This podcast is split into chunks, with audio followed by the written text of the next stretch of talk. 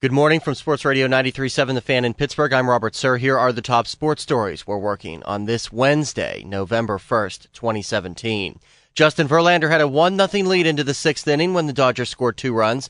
Joc Pederson added an insurance run with a seventh inning home run.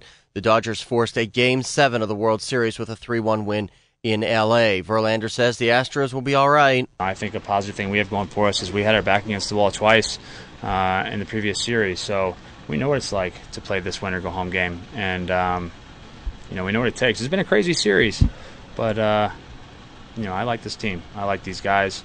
I like our chances. Lance McCullers will start for the Astros tonight. Yu Darvish for the Dodgers at 8:20. After two days off and two straight losses, the Penguins continue their five-game road trip tonight in Edmonton.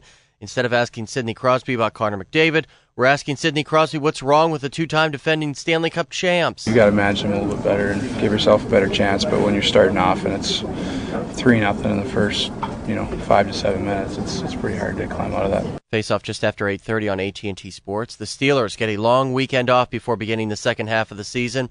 Outside linebacker coach Joey Porter says maybe they will see more of James Harrison over the final eight games. James is never out of the picture. You know, what I mean, we'll, we'll use James when we feel it's time to use James.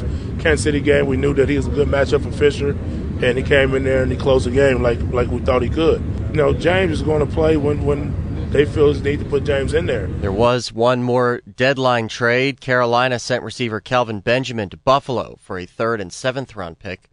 Pat Narduzzi show on the fan tonight. Cupka's 2 this evening at 6 o'clock. Pitt is home against North Carolina a week from Thursday.